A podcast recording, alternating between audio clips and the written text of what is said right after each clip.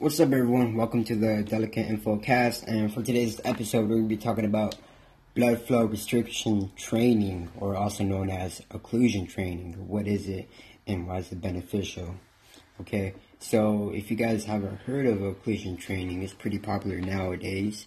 Beforehand, it was kind of like a secret, I guess, you know, for uh, bodybuilders to uh, to optimal uh, to optimize their growth and whatnot.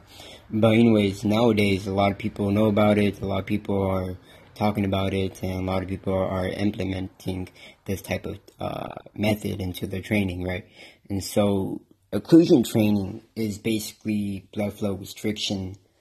It's a method of blood flow restriction. You're basically you are restricting blood flow to a certain area that you are going to train. So, for example, or for instance, we're training biceps and triceps, right?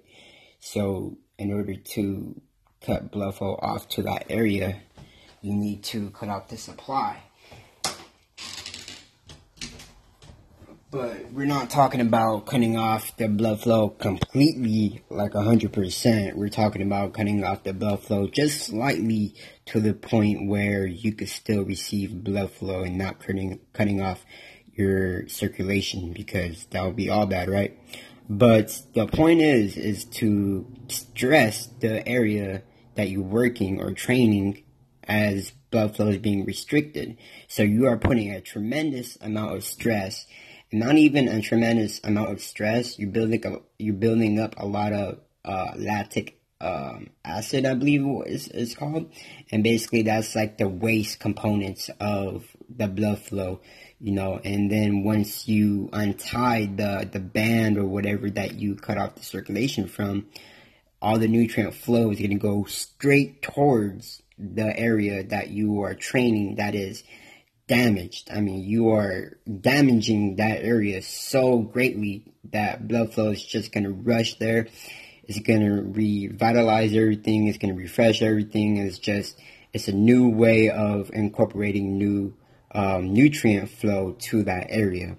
And so people use occlusion training as a method of um, bringing up body parts. You know, people who are disabled, perhaps, uh, people who have gotten injuries, you know, or uh, rehabbing perhaps. Um, this method is great to get a serious pump if you can't achieve that pump. So that's a great way to do or to go about that. Um, and say your left arm is bigger than your right arm. So occlusion training on that particular arm will definitely increase its size, you know. But the purpose of this exercise is to basically get a pump in the arm so, or whichever body part that you want to train. I didn't mean to say arm, I meant whatever body part, right? So, the purpose of it is to get a pump, not to really, really break it down, break it down, right? Um, so you're not going to use heavy, heavy weights. You're not going to use, you know, the normal pound or the normal weight that you normally use. You're going to reduce it by at least 50% because you don't want to end up in an injury or anything like that, right? And so we start off with the lightweight, just achieve that pump, and then go from there.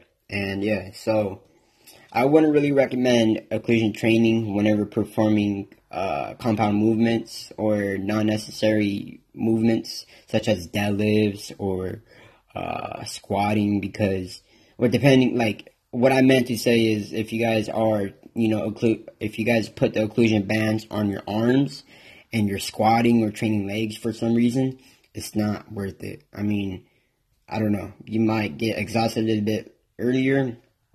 It might hinder your strength, but I don't, I don't, I don't see the purpose of that. The purpose is just to train that particular area with the occlusion bands. You can train your legs, your quads, um, your legs practically, you know, uh, your calves, your arms, most definitely, shoulders. I think so with it. But yeah, the back not not not really. But hopefully you guys learned something from this and hopefully you guys could implement this into your workout. It's a very effective way to grow. And so thanks for listening, people.